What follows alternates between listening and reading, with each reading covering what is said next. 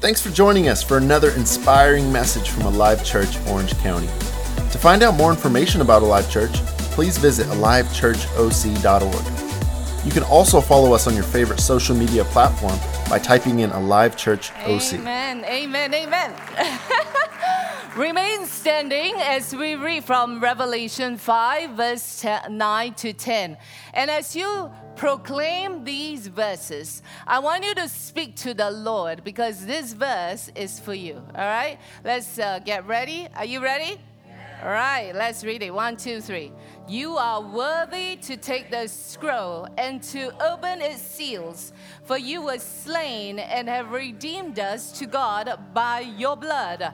Out of every tribe and tongue and people and nation have made us kings and priests to our God, and we shall reign on the earth. Let's repeat verse 10 and have made us kings and priests to our God, and we shall reign on the earth. Say, That's me. Turn to your neighbor and say, That's you.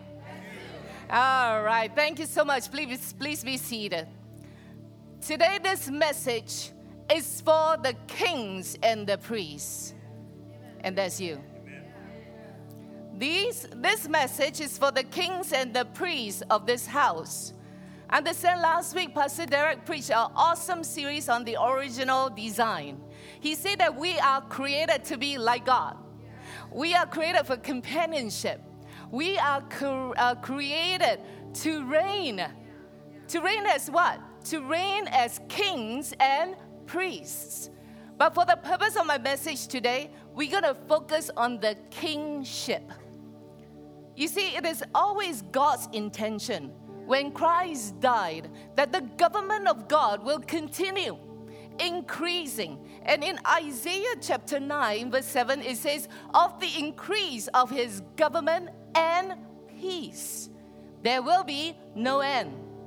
If you look at this passage, would you agree with me that where the government of God is, there is peace? Yes? Say amen. amen. Help me preach this morning. Where the government of God is, there is so if you have no peace, that means the government of God is not evident in your life. When there's no peace in America, that means the government of God is weak.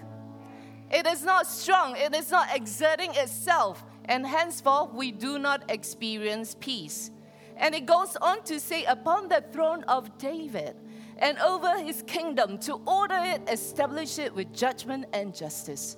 From that time forward, even forever, the zeal of the Lord of hosts will perform this.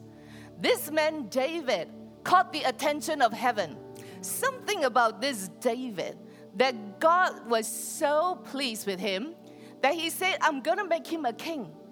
And from his kingship, from his throne, I will perpetuate my kingdom through Christ. So Today we're to deep dive into this David. Why is he so special? And David was a young lad. If you are a youth here, we have some uh, of our alive youth sitting at the corner. King David was your age when he was called and anointed into kingship. He was so treasured by God that God even said the keys of the kingdom, he named it the key to the house of David the key of the house of David. So you understand it is important for us to study the life of this young king called David. What is the key of David? The key of David is the key of authority and government, which God had given to David over his everlasting kingdom and the city of Jerusalem. And in Jeremiah chapter 3, it says that is the throne room of the Lord. David had to be anointed before he became king, right? He was anointed by Samuel the prophet. But in fact, David was anointed three times. First time by the prophet from God, second time by Judah, from which he came from, his tribe of Judah. And then the third time was Judah and Israel, which is the territory that he's supposed to reign as king. But you know, David wasn't immediately king after he got anointed He had to wait seven whole years. Seven whole years of training uh, process, seven whole years of preparation. Because you know, King David, David was a shepherd boy. He didn't know how to rule, he didn't know how to reign as king. God had to train him up so that he has the character of the king, so that he can relate to God in his kingly state and also relate to the people in, their, in his kingly state. And there here lies the problem in our church today. Because everyone who feels that they are anointed by God, they appoint themselves into leadership. The fact of the matter is, being approved by God is not enough. You need to be approved by God and men. Can I hear a loud amen? amen? And that's why David had to go through the training, the drilling process to make him fit to become king. Jesus had 30 years of preparation, three years to fulfill his calling. David has seven years of intense tribulation, full of temptation, which David overcame and he was successful in his kingship because of his character. The body of Christ has been anointed. You, say me. You have been anointed, appointed to be kings and priests, according to Revelation 5. But we don't see a lot of government, do we have? Do we see? We don't see a lot of God's government in our life. When you don't see peace, there's no government the God, the body of Christ need to be trained.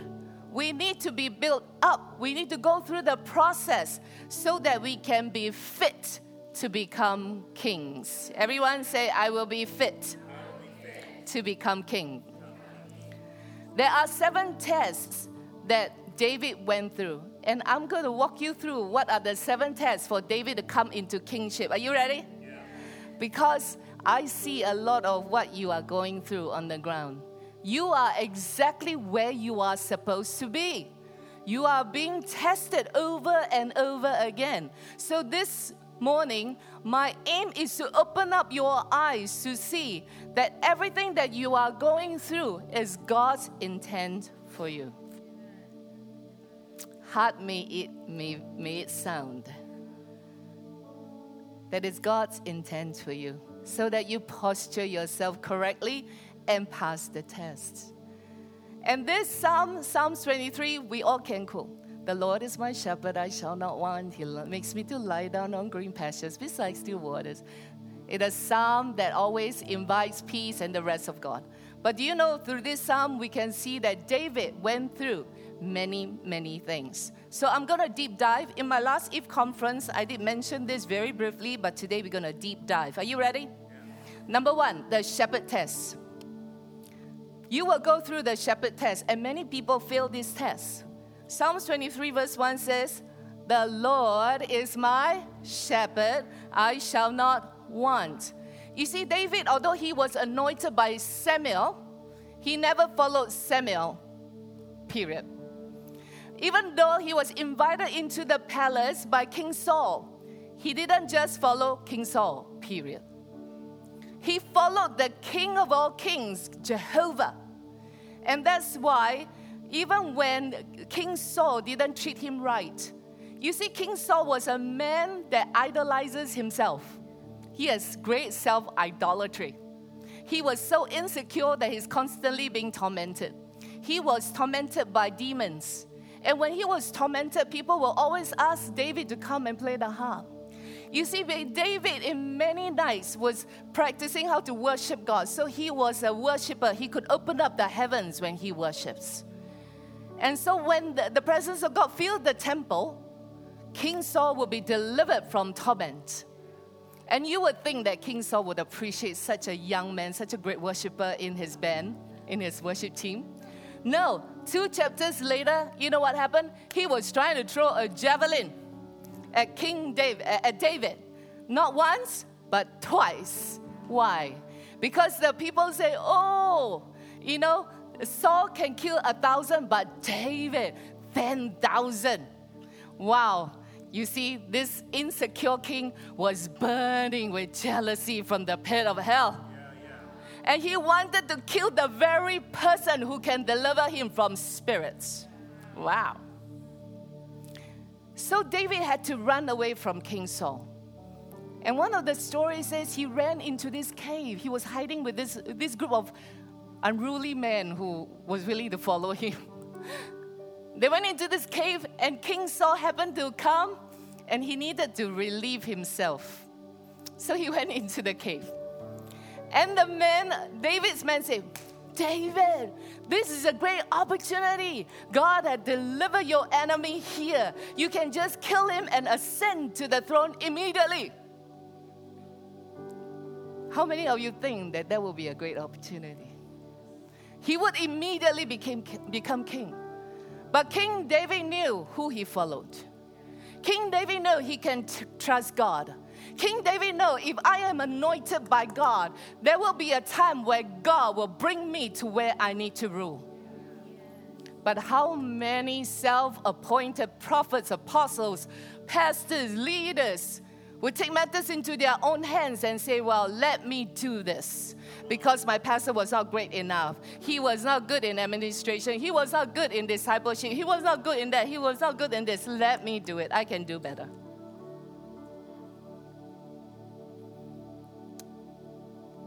And what happened? David restrained his men. He said, You will not do such a thing. Look at what he said in verses 4, verses 6 to 8. He said, And he said to his men, The Lord forbid that I should do this thing to my master, the Lord's anointed. To stretch out my hand against him, seeing he is the anointed of the Lord. So David restrained his servants with these words and did not allow them to rise against Saul. And Saul got up from the cave and went on his way. But King David didn't stop Saul. Uh, King David didn't just let him leave he ran after Saul and said, My Lord and my King. Wow. What kind of boy is this? What kind of man of God is this? What kind of king is this?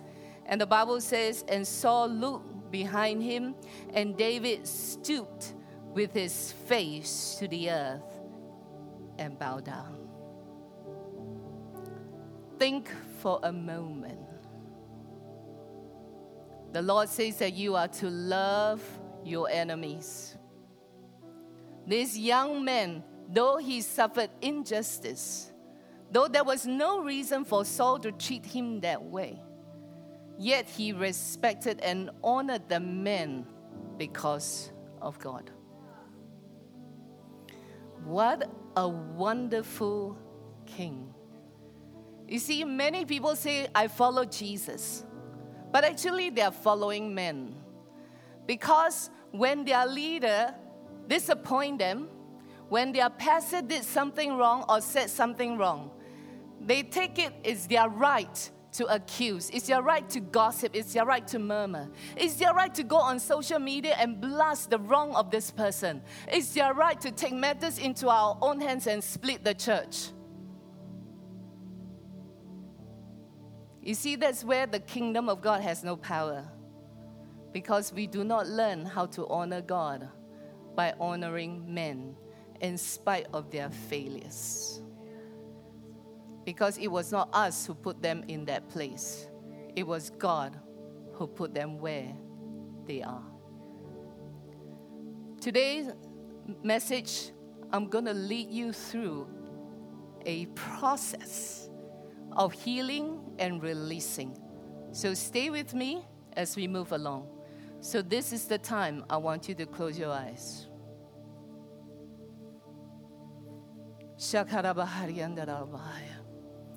I want you to close your eyes. Stay focused right now. I want you to think of all the pastors, spiritual leaders only, all the pastors that you have been with, all your connect group leaders that you've that, that you came under. Look at their faces. And when someone's face come into your mind and you feel a sting in your heart, you feel your heart stop for a second. You understand that you have not released this person in your life. You have not allowed God to heal that pain in your life. the judgment against this person? Are there people in power, position of power over you that you need to forgive? When you see their face and you know, and it could be even me or Pastor Derek, it's okay. It's between you and the Lord. And just say in your heart, Lord, I forgive and I release. I forgive them. I release them. I bless them. In Jesus' name. And all God's people say, Number one, the shepherd's test. You will find you get lighter as I go along, right? Because spiritually you're aligning yourself, you're coming clean before the Lord. The second test is the provision test. In verse 2, uh, David says, He makes me to lie down on green pastures and beside still waters. Provision. David, even though he came from a quite a wealthy family, the family of Jesse, but yet he was never regarded as a son. He was the outcast of the family. He was no longer thought of as a son. So even when the prophet came to the house to find a king, Jesse never thought, oh, David should be included. In fact, he was out there doing the manual task of shepherding the sheep on his own. And, Sam, and, and Samuel said, Is that all you have? Because none of them were uh, called by God, none of them was uh, selected by God. So Jesse had no choice but to call David in. It is not too strong to say David was the family's reject. Banished to the menial task of shepherding alone in the wilderness, Jesse called him the youngest. Not only physically, uh, in status wise, he's the youngest, he's also very small in stature, and he's the least in their eyes. In fact, he was abandoned by his father and mother in Psalms 27, verse 10. King David, out of his pain, he said, When my father and my mother forsake me, then the Lord will take care of me. Out of the pasture land, Jesse pushed David out into the wilderness to be with the sheep. But in so doing, he pushed David to God. See, sometimes we go through abandonment and rejection. Maybe some of you, you have parents that never really took care of you. Maybe they did not know how. Maybe they were also going through a tough times themselves. Maybe when you are young, you are already forced to fend for yourself. But understand, even this has a purpose. That God will push you to Himself.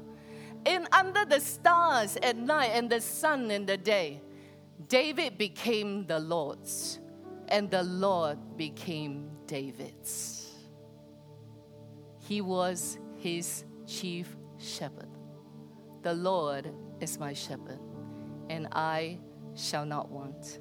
It was so he went through a period of intense heartbreak. You know, God will use rejection, and don't lift up your hands, but all of us, we suffer from rejection one time or another.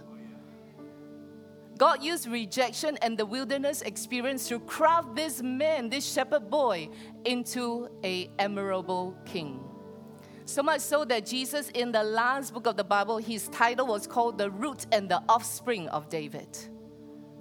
Jesus became David's root, root system. Is Jesus your root? Is Jesus your foundation? You know, the Lord is my shepherd, I shall not want.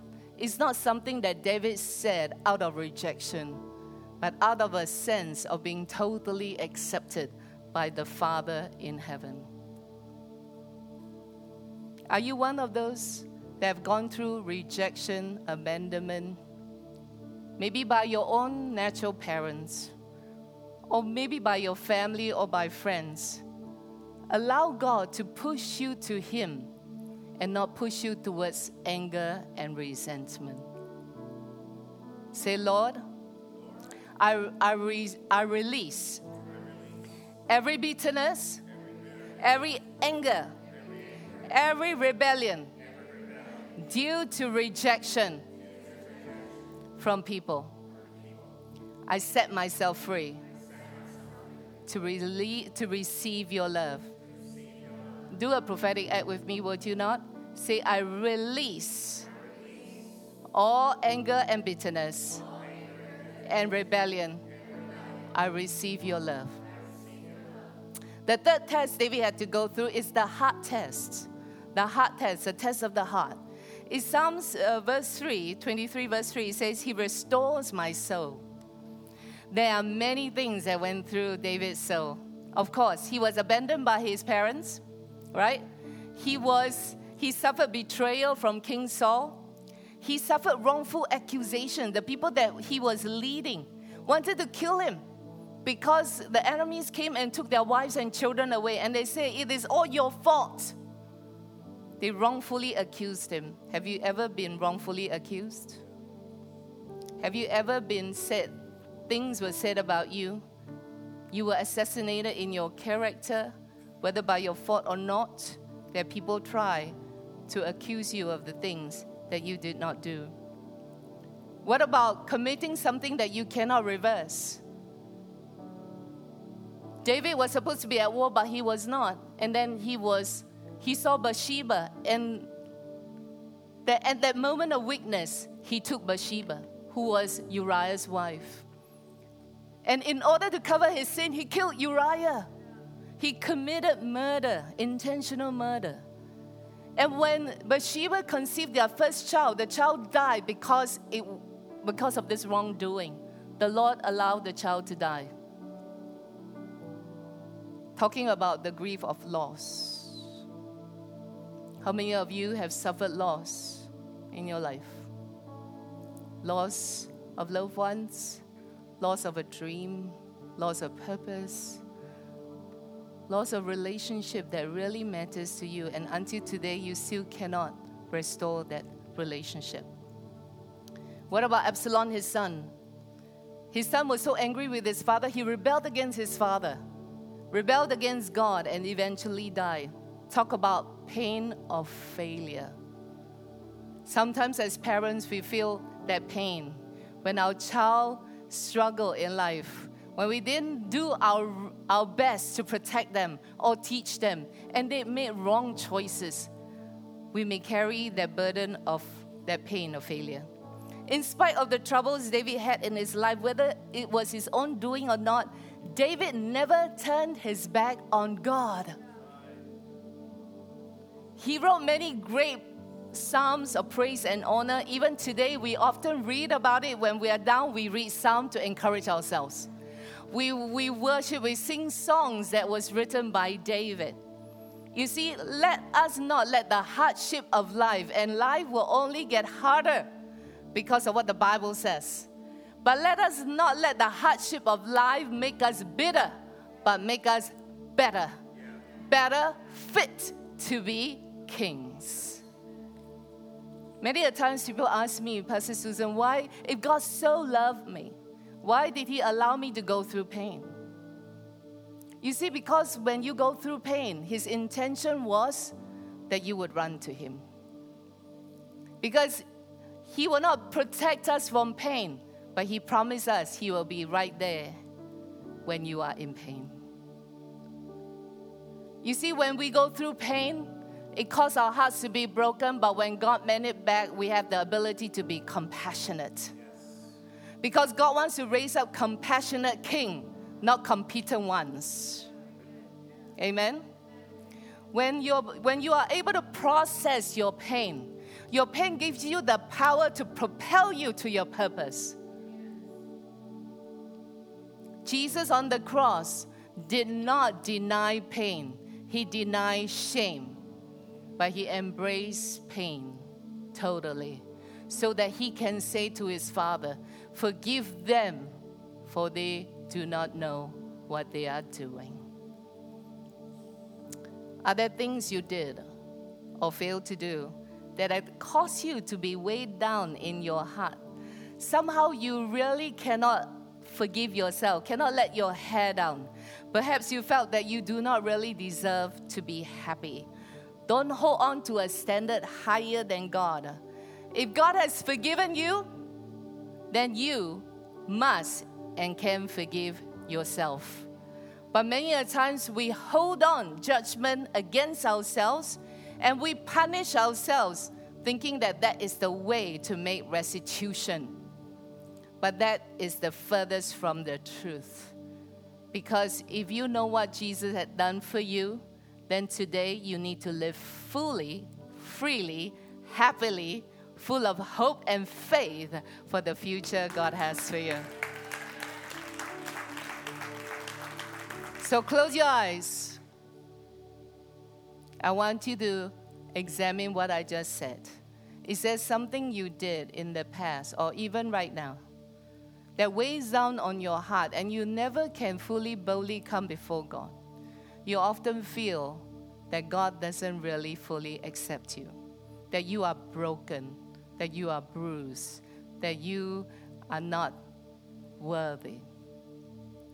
It's time to respond to God's forgiveness. Can you say this with me? Say, Lord, Lord I, forgive myself. I forgive myself. Say it together with me. Say, Lord, I forgive myself, I forgive myself. and release myself. From, all judgment.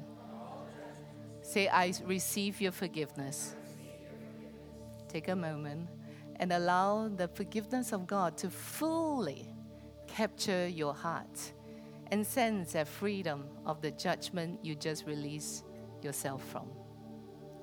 And say amen. The fourth test is the obedience test. Everyone say obedience. obedience. Psalms 23, verse 3 says, He leads me in the path of righteousness for His name's sake. Let me tell you this. You, you may start poor, but you'll never end up poor. You may start broken, but you will never con- you will not continue in this broken state if you continue to walk with God on the path that He has constructed for you. Because of the path of the righteous gets brighter and brighter unto the perfect day. Amen. And because you're walking on that path, everything that God has for you is there on that path. So the key is always to focus on where you are. And the one that walks on the path of righteousness can be as bold as a lion. Proverbs 28 says, verse 1 The wicked flees when no one pursues, but the righteous are as bold as a lion. So when you are afraid, what does that mean? That means you have steered away from that path. When you are fearful, that means you are no longer on the path of righteousness. That is why we need to constantly examine our path. Right? Look at King David. He was so bold. Why? Because he often, despite all that he had gone through, he often chose to be right with God often choose, he may murmur and complain. If you read the psalm, he always starts with a lot of complaining. But at the end, he always say, but God. Amen. It is okay to pour out our complaint. And God will not shut his ears. He would complain, but he said, but God. And he would steer himself back to that place of obedience. And that's why he was as bold as a lion, because when he was facing Goliath the Philistine, look at what he said in 17, 1 Samuel 17, verse 45. David said to the Philistines, You come to me with a sword, with a spear, and a javelin, but I come to you in the name of the Lord of hosts, the God of the armies of Israel, whom you have defied. Wow. You know, Goliath, he is so big. But you know, I told you David is small stature. Goliath has all this armor that make him impenetrable. But David couldn't even wear Saul's armor because it was too heavy. So all he did was he took a slingshot and five stones. But he was bold. He would stare his enemy in the eye and say, How dare you invade my territory? I come in not my name, but the name of God. Proverbs 4 27 says, Ponder on the path of your feet. If you are afraid today, that means your feet has veered away from this path. Come back to it. Obey God. Come back to the Word of God and let your ways be established. You can be confident if you follow God, you will never end up poor. If you follow God, you will not end up a failure. If you follow God, you will not end up alone and with nobody. If you follow God, your children shall be blessed. They will not follow the world. They will not come under drunkenness and drugs. Yes, let me expose that fear. You understand? Because God is on their path of righteousness. Are you going through an obedience test right now? Are you being tested in this area? Is there an area that God is speaking to you to respond? Has He been speaking to you about something in your life? You know, the quickest way is to say, Yes, Lord. Yes, Lord. Yes, Lord. And when you say yes, grace comes for you to obey God. Grace doesn't come unless you say yes. When you are a new Christian, if you are new, you've not known Jesus, I tell you, God gives you grace so that you can come to Him in faith. But when you become a believer, how many of you are a believer here in the house of God? Uh, how do you get grace? You get grace only when you obey. The deal is different. It's a different deal. Amen. If you are non-believer, you're a pre-believer, you do not know God yet. Let me tell you, God has lots of grace for you because you have not known Him. He'll give you grace so that you can have faith to believe. But when you say yes, Lord, and you come into the kingdom, God says, now you have to obey, then I give you grace. It's a different deal. Okay? So we need to come boldly. Is there an area that you need to say yes to the Lord? In your heart right now, you know, I don't know. You don't have to tell me, but God knows. What is that area? Lay it down before you move on. And when you say, Yes, Lord, I tell you, you cross over something. You feel there's no more condemnation. You can come boldly into the presence of God. See, the reason why we feel condemned is because we have not said yes. When we don't obey, that's where it opens up condemnation in your life. When you constantly struggle with condemnation, every little thing makes you feel condemned. Let me tell you, this is not because of people around you but it's really because you have not said yes to God, and henceforth you struggle with condemnation. Because Romans 8 says, Therefore, there's no condemnation in those who choose to walk uprightly before the Lord. Amen? Can we move on? Have you dealt with that obedience test? Yes? God knows, yeah? Let's move on. Perseverance test. Oh, this is a hard one. I know a lot of you are being tested in this area. Hmm perseverance test. Psalms 23, verse 4 says, Yea, though I walk through the valley of the shadow of death, I shall fear no evil. Being able to persevere through, even though where you are seems so bleak, even though where you are seems like there's a lot of shadows of unknown and, and fear and people crying wolf, but you need to keep on walking and persevere through. It is a quality many great men and women had in the Bible. And most definitely a quality you see in Jesus, a quality that you see in King David. What is perseverance? Perseverance is the ability to hang in there. Mm, hang in there. Stick to it. Keep on going. There are five things I want to share regarding perseverance. All right, you ready? Number one, people who persevere experience failure just like everyone else. Mm. Persevering people try, they fail. Sometimes it's their fault, sometimes it's not. But the key is they get over it and keep on trying. They are not super bright human being that goes from success to success. Nobody is fail proof. In fact, the Bible is full of men and women who failed. They had monumental failure. Moses is a murderer. David is an adulterer and a murderer. Abraham, Isaac, and Jacob, do you know they have family tradition of lying and deception? what about Peter? In Jesus' most difficult moment, he denied Jesus three times. Let's talk about the women. Rahab, oh, running a prostitute brothel. what about uh, uh, Mary Magdalene? You know, it said that she was a harlot means that she probably is a prostitute. What about Ruth?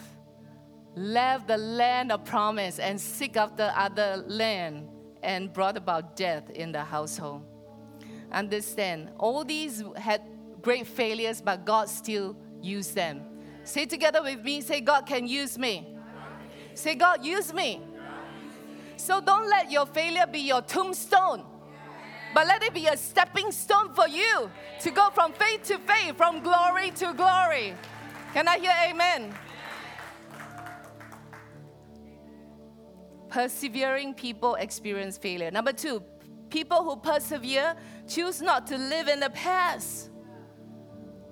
Don't live in the past. When I was preparing this message, many a times I have to press the computer button called undo, undo, undo. When I didn't like what I said, I undo so that it erases everything. But you know, life has no undo button. Right? In the fit of your anger, you said something, oh, you say, oh, quick, quick, quick, undo, undo, undo. There's no way to undo. When the words are released, it becomes an arrow that shoots everywhere. And sometimes you bruise the heart of people, sometimes you disappoint them, and sometimes it breaks the relationship and that you never could restore it. Try your best. Try your best to restore. Try your best to, to apologize. But if it's not, if it cannot be salvaged, move on. Everyone say, I'll move on. Choose not to live in the past. There are five things you will experience if you constantly live in the past, and that is anger, resentment, guilt, regret, and shame. Anger, resentment, regret, guilt, and shame. But we must let Jesus take control and choose not to live in the past. Everyone say, I'm not going to live in the past. I will embrace my here and now. Number three, persevering people make the decision to keep moving on. To keep moving on.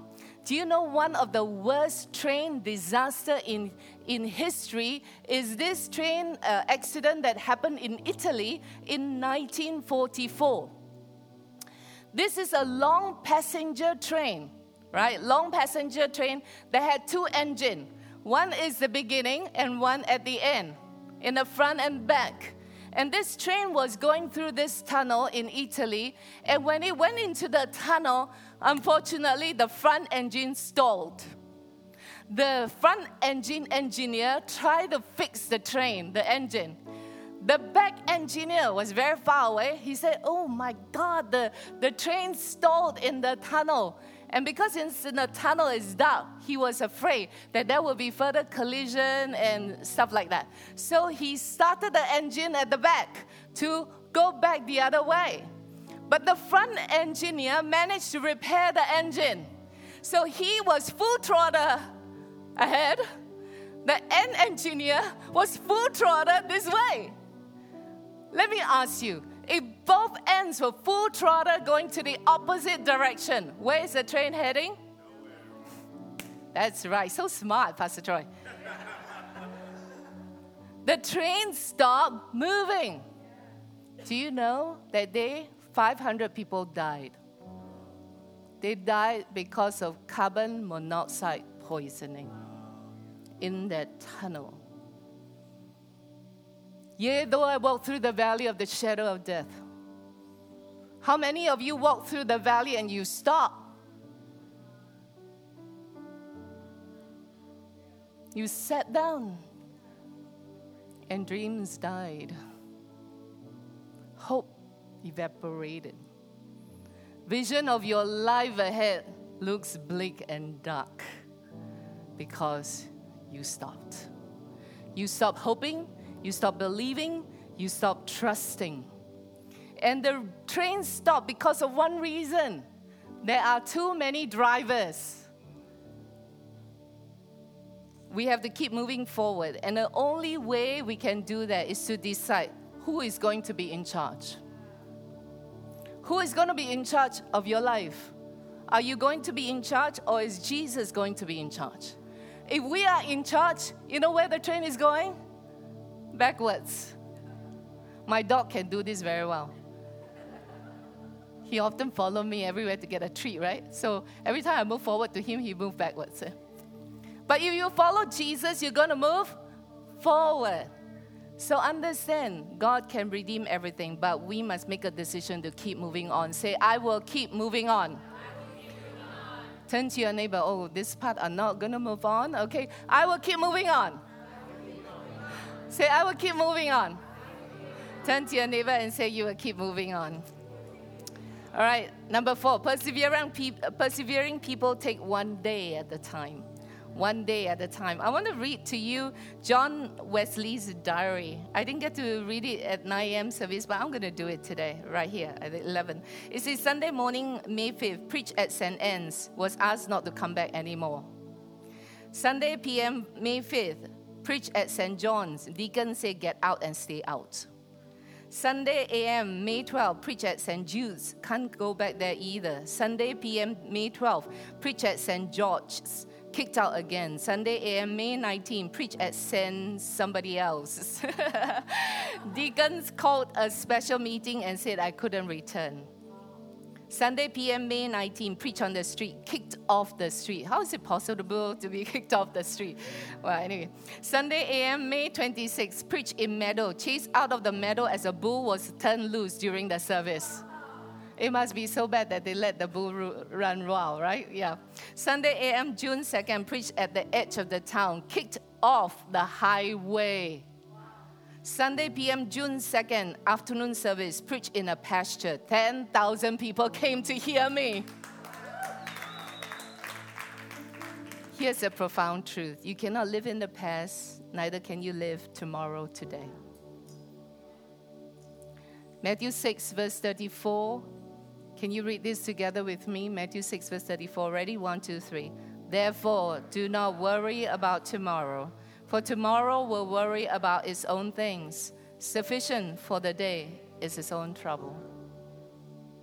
Don't worry. If you feel worry knocking on your door, just worship. Replace it with another W. Worship. Understand God is in your tomorrow. God is in your tomorrow. So embrace your today. Say, I'm here and now. Be 100% present. Be 100% leaning into God. Because God is speaking to you. Some of you are running out of steam to persevere. But God wants you to continue to trust and obey. Number five, persevering people know that God's strength is available to them. God's strength is available to them. John 15, verse 5, it says, I am the vine, you are the branches. He who abides in me and I in him bears much fruit. For without me, you can do nothing. That's not really true, isn't it? Because without God, we can do a lot of things, but just not the things that are of kingdom value, not the things that can last through eternity not the things that can go through the furnace, the fire. So we want to do, we want to be people who can do things that will last through eternity, that will make an impact, not only in the things of the natural, but in the things of the spiritual. Amen? Philippians 4 verse 13 say, I can do all things through Christ who strengthens me. Everyone say, all things. And this is the one thing I realize about people you know, God is always wanting to enlarge your capacity, but you're always looking at your inadequacy rather than God's all sufficiency. So when your pastor say, "Oh, Gwen," I use Gwen. I know Gwen is not going to be offended, right? Gwen, you know, this is one. This is something I want to uh, give to you a ministry. Then Gwen would say, "Oh, since I'm taking this, I need to put this down." You see, you can never grow in your capacity. As believers, we need to have a growth mindset. See, when you are given tests, when God says, "Hey, can you do this? Can you serve here? Can you can you avail yourself?" What you do is you always think, "What else can I take from my plate?" You are replacing, you are not growing.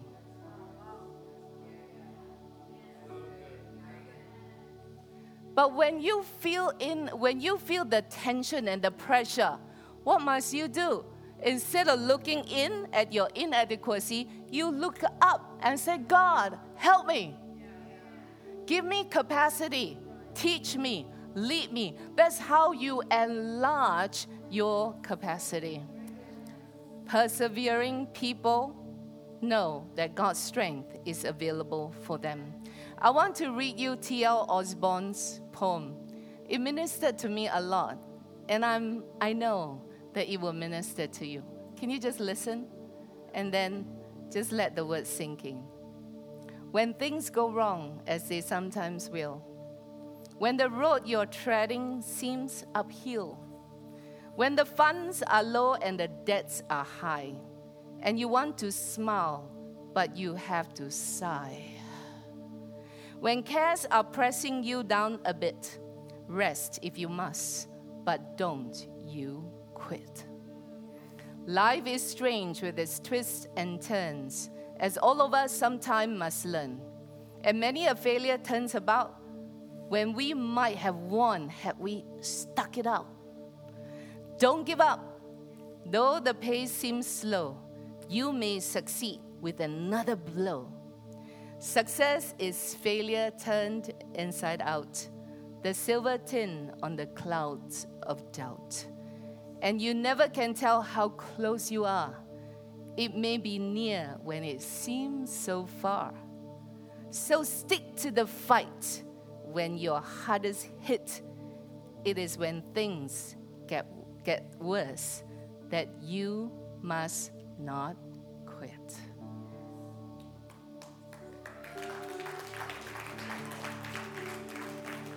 Are you going through the fire furnace right now?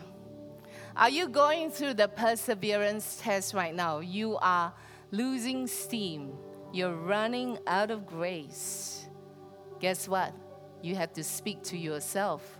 Don't you quit. Put your hand on your heart. I want you to call out your name. It may sound strange, but call out your name, all right? For example, I say, Susan, don't you quit. Say to yourself, all right? Call your name, all right? At the count of three. One, two, three. One more time. Amen. Turn to your neighbor and say, Don't quit. Amen. The sixth test is the test of yieldedness the test of yieldedness. Verse 4 says, For you are with me. Your rod and your staff, they comfort me. The rod is for correction. When the sheep is naughty and try to run away, the rod is to correct. The staff is to hook the sheep back into the right path when they, they try to stray away oh or got distracted, right? The thing is, God is always correcting us or pruning us back. Why? when we are distracted, when we are onto a wrong thing, He will pull us back. He is a good shepherd. So when your life is not following the good shepherd, guess what? There's chaos and pain. There's a lot of consequences that you have to suffer. The first thing I must be willing to admit when I begin to examine what controls and dominates me is that I am the one responsible for having yielded myself. If I am a slave to myself, I am to blame because somewhere, somehow, I have yielded to myself. If I obey God, then I do it because at some point in my life, I yielded my life to God. Amen? Does that sound right? Yeah. When you yield to something, you will soon realize the tremendous control it has over you. Sometimes we say, oh, it's okay. I can give up the habit whenever I like. I can stop drinking whenever I like. I can stop playing the games whenever I like. You will know you can't. Because in your spare moment, that's the first thing that th- you think about. Right? You will find that the habit absolutely dominates you because you have willingly yielded yourself to it. It is easy to sing that song. Do I have any worshiper here? Come on, Sophia, sing that song. There's power in the name of Jesus.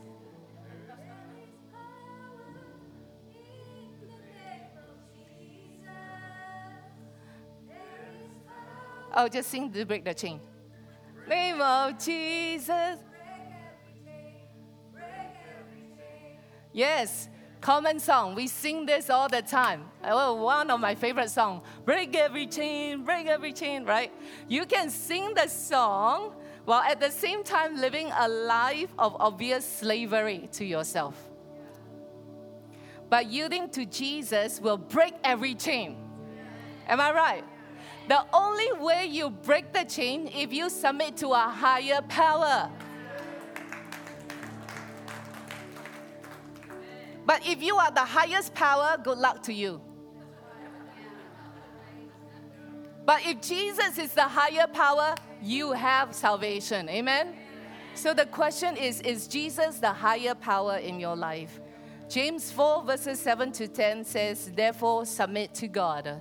Resist the devil, and he will flee from you. Draw near to God, and he will draw near to you. Cleanse your hands, you sinners, and purify your hearts, you double minded. Yielding to God means you, there are two parts process. Number one, submission to God means you need to resist the devil. You cannot say, I submit to God, but still fool around with the devil, with all your temptation. Draw near to God means you turn away from sin, purify your hearts, and cleanse your behavior. Repentance is a change of heart, a change of mind, and a change of action. If you're going down this path of destruction, and you know that God is examining you, yield to Him and turn the other way around so that you can see the fruits of your repentance. You know, your yieldedness is often reflected in your response towards correction. Your yieldedness. For example, Saul. When Saul was in Gilgal, Samuel came late. Again, a test. Samuel came late. And Saul, because he was so afraid, because he was so full of self-idolatry, he was so afraid that people, his the Philistines, his enemies would come and overcome him. He was so afraid. And when Samuel didn't show up, he took the right to put on the priest's robe and burn the offering. You see, he has no regard about God and the holiness of God at all. And when Samuel confronted him, do you know what Saul said? Saul blamed it on Samuel. It was your fault. You came late. That's why I'm forced. I felt compelled to burn offering to the Lord. But look at what, on the other hand, how did um, how did David respond? How did David respond?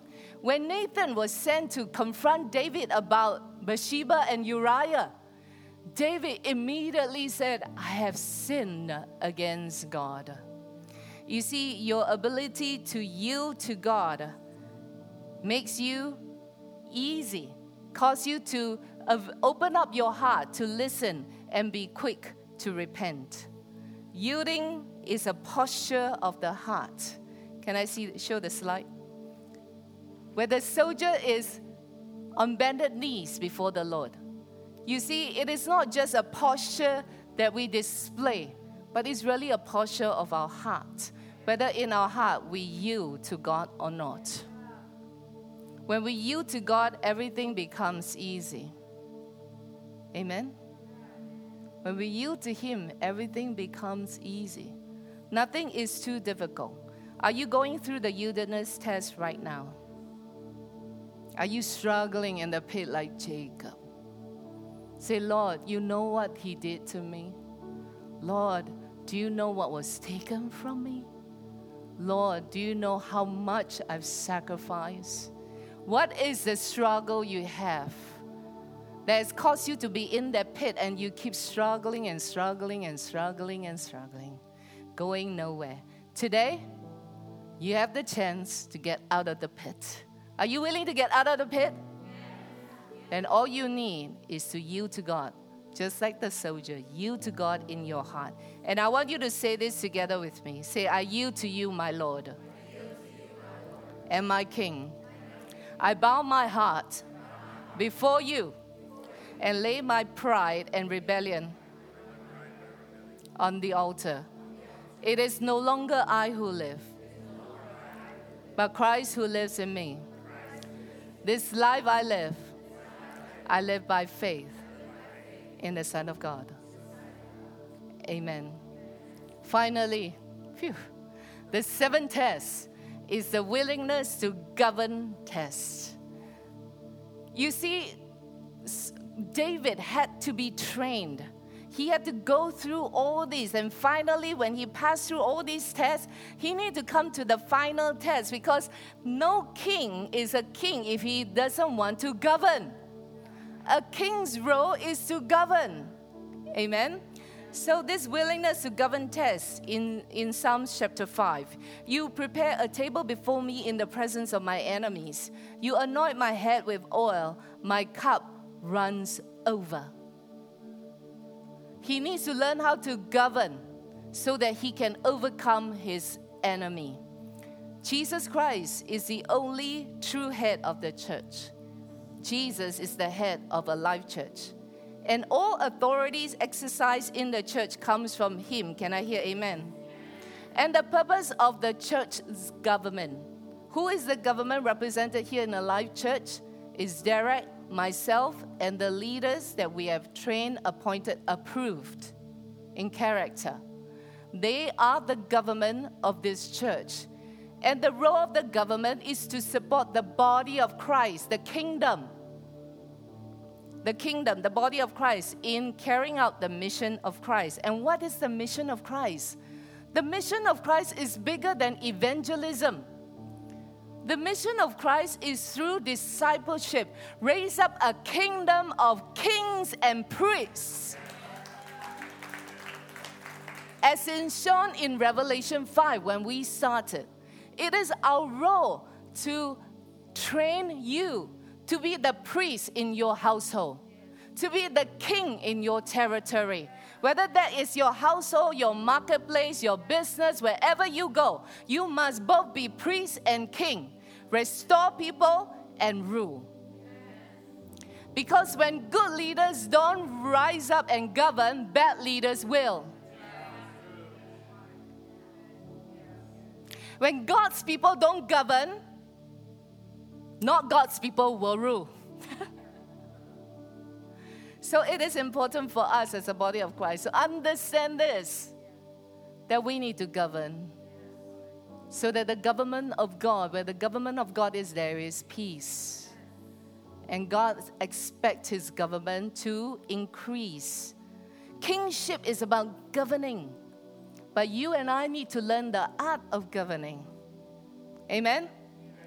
the art of governing. And what is govern? Govern is a verb that refers to the act of controlling, directing, or managing a group of people and uh, implementing policies so that their life will be blessed. In America, we don't like the word control. But the fact of the matter is, God does control us. God gives us Deuteronomy 28 and say that if you don't obey, these are the things that's going to happen to you the consequences of our sin will overtake you. And control is necessary, especially when you are young, right? If you are a parent in this house, you have young kids, don't you control them? Don't you tell them, don't you play with the stove? Don't put your hands over the fire? Or do you give them a knife and say, go play with this? No, right? You control them. You build an environment safe for them so that they can grow up to know what I should do, what I should not do. So that they will be able to come to a place they can now direct themselves and after that manage others. You see, government, governing, art of governing is an art, is through experience that we learn how to govern. And that is why you have been gone, going through all these tests because God is testing if you will govern yourself. If you don't govern yourself, you have no right to govern others. If you are wanting to get married and have children, if you cannot govern yourself, I think you have a tough journey ahead. We need to govern ourselves. Govern your health. Take care of your health. Your body is the temple of the Holy Spirit. You don't need to be skinny. I never was skinny. I wish I could use that word in my name, but it doesn't go that way. But I take care of my health because I know I need to live long in order to fulfill my purpose. Are you governing your mind? Or day in, day out, year in, year out, always tormented by the sense of rejection, abandonment, whatever. What are you governing? What kind of thoughts are you entertaining every day? You need to govern your spirit so that your spirit stays pure for the Lord. You're always orientated to where God wants you to go. Are you governing your finances? Is it okay that I have transparent conversations with you? Because I believe all these things you're being tested. Are you governing your finances? Financial integrity is very important. It is not about you giving tithe. Some of you are faithfully giving tithe to the Lord, giving offering, but you are not able to govern your money. You have excessive living. You're not wise in where your money go. You think God will give you more money? So don't blame God, okay? Because God is waiting for you. God saw all your faithful tithing. God saw when you give in tears. Let me tell you that. God saw when you sacrifice. God saw it. But God is wanting you to govern this area of financial financial matters. You need to have financial integrity. If you owe people money, the money that you have don't belong to you until your debt is fully cleared. Can I hear amen? Don't owe the bank and think that, oh, it's okay. Just roll, roll, roll, roll, roll. By the end, when I die, all these things are canceled. Somebody told me that before. I got a shock of my life. Like, financial integrity. If you owe a rent and you cannot pay, you don't let your landlord come and knock at your door and say, Liz, when are you paying?